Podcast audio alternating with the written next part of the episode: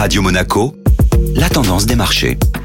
La tendance des marchés avec Société Générale Private Banking. Bonjour Alexandre Rolando. Bonjour Benjamin. Quel est le bilan des marchés financiers pour ce mois de septembre? Après 7 mois consécutifs de hausse des marchés, le mois de septembre marque le pas. En Europe, le stock 600 recule de 3,25% malgré l'excellente performance du secteur de l'énergie porté par la hausse des prix du pétrole, mais notamment du gaz, qui affiche une progression stratosphérique de plus de 300% depuis le début de l'année. Ce sont donc les secteurs à longue duration qui ont tiré les indices vers le bas, pénalisés par la hausse des rendements. Même constat côté outre-Atlantique, où l'indice S&P 500 affiche une performance en retrait de moins 4,7%. Plusieurs éléments ont en effet ravivé la volatilité des marchés ce mois-ci, outre les problèmes financiers de la compagnie chinoise Evergrande qui ont occupé les devants de la scène et surpris les marchés mondiaux. Les doutes autour de la durée de l'inflation continuent de planer dans un contexte où les prix de l'énergie et du fret dépassent des records. Pour lutter contre cela, les banques centrales ont donc désormais adopté un ton plus au quiche, la croissance économique n'étant plus au cœur des préoccupations. Aux États-Unis notamment, la Fed envisage une première hausse de taux plus tôt que prévu et a déjà préparé les investisseurs à une annonce prochaine de réduction de leur programme d'achat d'actifs d'ici la fin de l'année. Bonne journée à tous.